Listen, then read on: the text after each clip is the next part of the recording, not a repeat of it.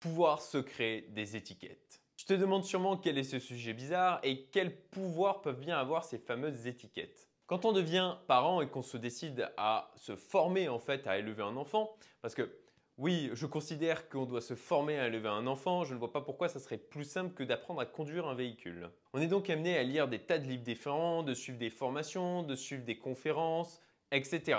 Et un sujet qui revient en fait souvent, c'est le sujet des étiquettes. Et c'est quelque chose qui touche bien sûr pas seulement les enfants, mais aussi les adultes. Parce que ce que l'on applique à des enfants quand on cherche à avoir une éducation ouverte vers l'autonomie, l'empathie, la compréhension, l'adaptabilité, c'est des notions en fait qu'on peut aussi appliquer aux adultes parce qu'au final, ce ne sont ni plus ni moins que de grands enfants. Donc les étiquettes, ce sont en fait des classifications que l'on va apposer sur des personnes du type gentil, gentille, maladroit, maladroite, intelligent, intelligente, timide, feignant, feignante, beau, belle, violent, violente, etc. On a tous tendance à le faire naturellement. On appose aux autres en fait des caractéristiques des étiquettes. Cela va nous servir en fait de repère pour pouvoir construire nos rapports avec eux. Donc, quel est le souci, vous allez me dire? Alors le souci en fait avec les étiquettes que l'on va nous coller, c'est que ça amène à un phénomène de dépersonnalisation.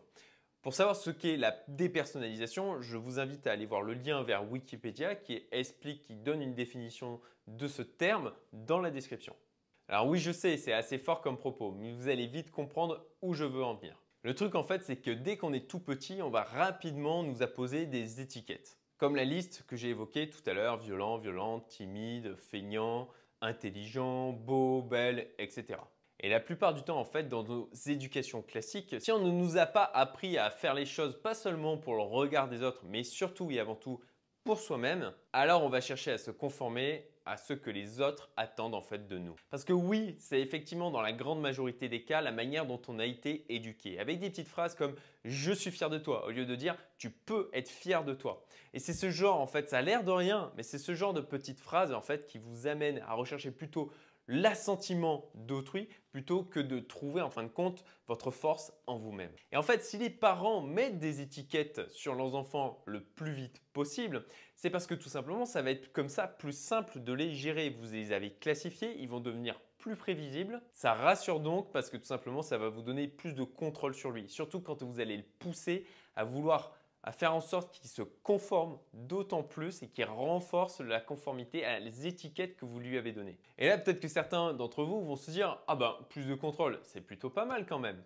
Et à mon sens, ben, pas comme ça, non. Et je pense que dans la grande majorité des cas, c'est quelque chose qu'on a tous vécu. Rappelez-vous quand vous étiez enfant, est-ce qu'il n'y a pas des choses qu'on pouvait dire sur vous et qui vous donnaient d'autant plus en fait envie d'avoir des comportements qui allaient renforcer cette opinion qu'on pouvait avoir de vous? Par exemple, ben, pour parler de ma propre expérience, on disait de moi, on disait que j'étais un enfant qui était pas contrariant, qui était facile. Et comme j'avais en fait du coup l'impression que ben, c'était pour ça qu'on m'aimait, que c'était pour ça qu'on me reconnaissait, et eh ben j'essayais de m'y conformer le plus possible. Ce qui était potentiellement ben, un trait de caractère à la base m'a amené d'autant plus à essayer de me conformer à ce à quoi les autres attendaient, à ne pas être contrariant et en fin de compte à m'oublier et à oublier mes envies.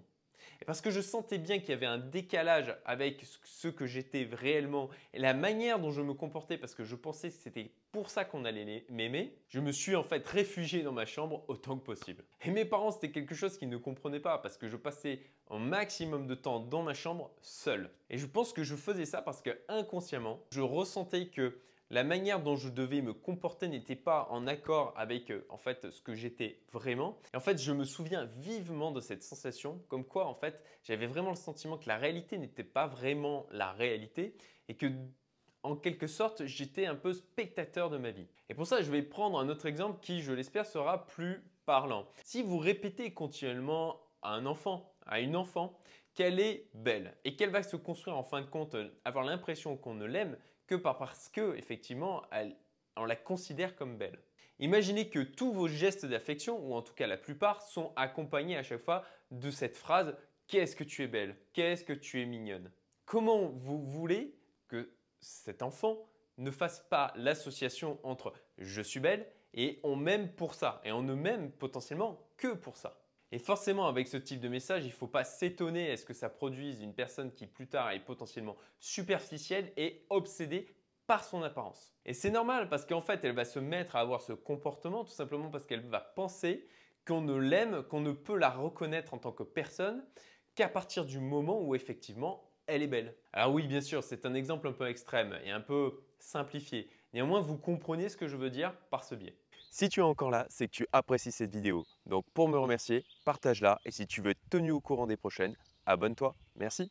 Autre exemple en fait qui peut avoir des résultats qui sont pas très positifs. Si vous étiquetez un enfant comme bon en mathématiques et que vous vous mettez à le comparer à ses camarades de classe, à ses frères et ses sœurs, il va en fin de compte construire sa personnalité avoir l'impression que ce qui fait sa particularité, ce qui fait qu'il est apprécié des autres, ce qui fait qu'il est reconnu, c'est effectivement le fait d'être bon en maths. Vous l'étiquetez. Et l'effet pervers de ce genre de choses, c'est que l'enfant va du coup avoir peur d'échouer dans cette matière, la mathématique. Parce que s'il obtient une mauvaise note, il va avoir peur d'échouer parce que c'est ce qui le différencie, c'est ce qui le caractérise.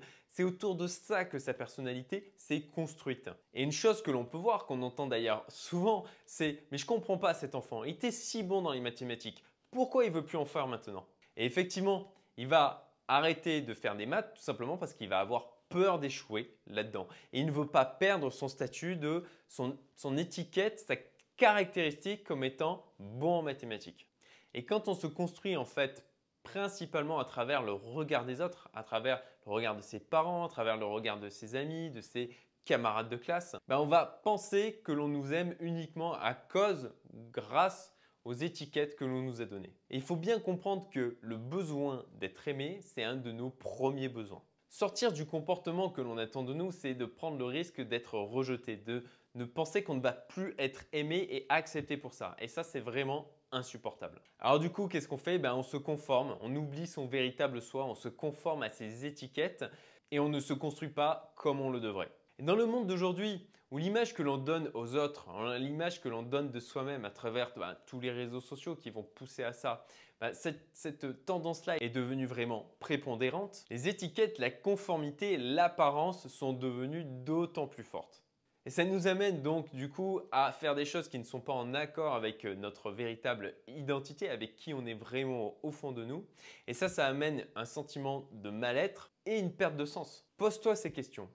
Est-ce que tu es la somme de tout ce que l'on t'a renvoyé depuis que tu es tout petit? Et cette autre question, est-ce que je suis la somme de tout ce que j'ai pensé à cause de tout ce qu'on m'a renvoyé depuis que je suis petit? Une fois qu'on a compris en fait le pouvoir des étiquettes, les conséquences que ça peut avoir sur la définition de notre identité, sur notre propre personne, de notre comportement et en fin de compte de toute notre vie, eh bien là, on peut y réagir. Là, en fait, on peut rentrer dans ce que l'on appelle la vérité de soi. Alors, qu'est-ce que c'est la vérité de soi? Ben, La vérité de soi, c'est en fait la capacité à se détacher des étiquettes que l'on nous a apposées pour en fait construire sa véritable identité et qui on est vraiment au fond de nous. Et pour ça, eh ben, il va falloir faire un travail sur soi-même. Et ce n'est pas un travail qui va se faire en une heure, en un jour, en un mois. En fait, ça va prendre beaucoup de temps, potentiellement des années et même en fait toute sa vie. Pose-toi des questions comme est-ce que je suis vraiment gentil? Est-ce que j'ai envie qu'on me considère en fin de compte comme quelqu'un de gentil? Parce que être gentil, c'est aussi potentiellement s'effacer pour faire plaisir aux autres en s'oubliant soi-même Est-ce que je suis vraiment maladroit? Est-ce que je suis vraiment timide? Je te conseille en fait très vivement pour commencer ce parcours le livre de l'Ikigai. Je te mets le lien en description en dessous de la vidéo. Alors ça sera long et difficile, ça c'est clair.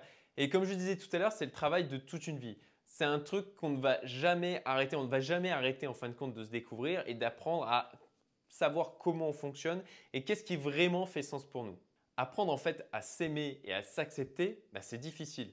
Et pourquoi je parle d'apprendre à s'aimer? Parce que c'est tout l'intérêt en fait de se débarrasser de toutes ces étiquettes, de tous ces comportements ou ces idées qui ne nous correspondent pas. C'est tout simplement d'être plus en phase avec soi-même et de s'aimer, de s'accepter soi-même. Et le fait de s'accepter soi-même, de s'aimer, c'est ça qui va nous donner de la confiance en nous en fait. Parce que tu vas apprendre à te détacher du regard des autres, à accepter qu'il y a des gens qui ne t'acceptent pas pour ce que tu es, et ça va vraiment servir de base pour reconstruire ton rapport que tu as avec les autres. Et soyons clairs, ton entourage ne sera pas ravi de ces changements. Parce que pour eux, c'est confortable de t'avoir mis dans des cases, de savoir comment tu vas te comporter. Parce que comme ça, de cette manière, tu es prévisible. Ils vont te critiquer et ils ne vont pas forcément le comprendre.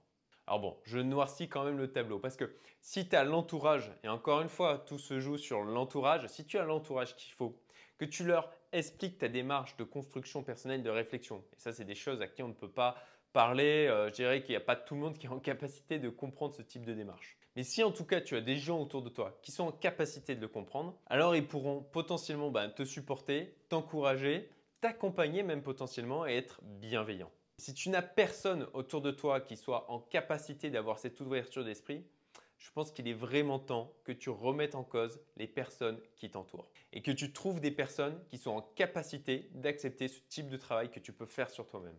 Alors là, j'ai surtout parlé de l'effet néfaste que peuvent avoir les étiquettes. Mais comme toujours, c'est un outil.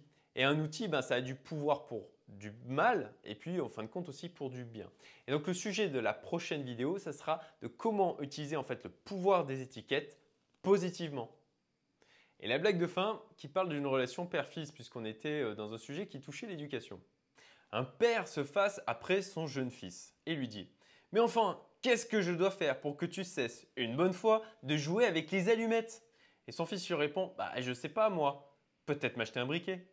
Si tu as aimé cette vidéo, tu aimeras aussi les emails privés que j'envoie toutes les semaines, avec notamment des extraits du contenu exclusif provenant de la communauté Youmento. Le lien est en description, abonne-toi, à très vite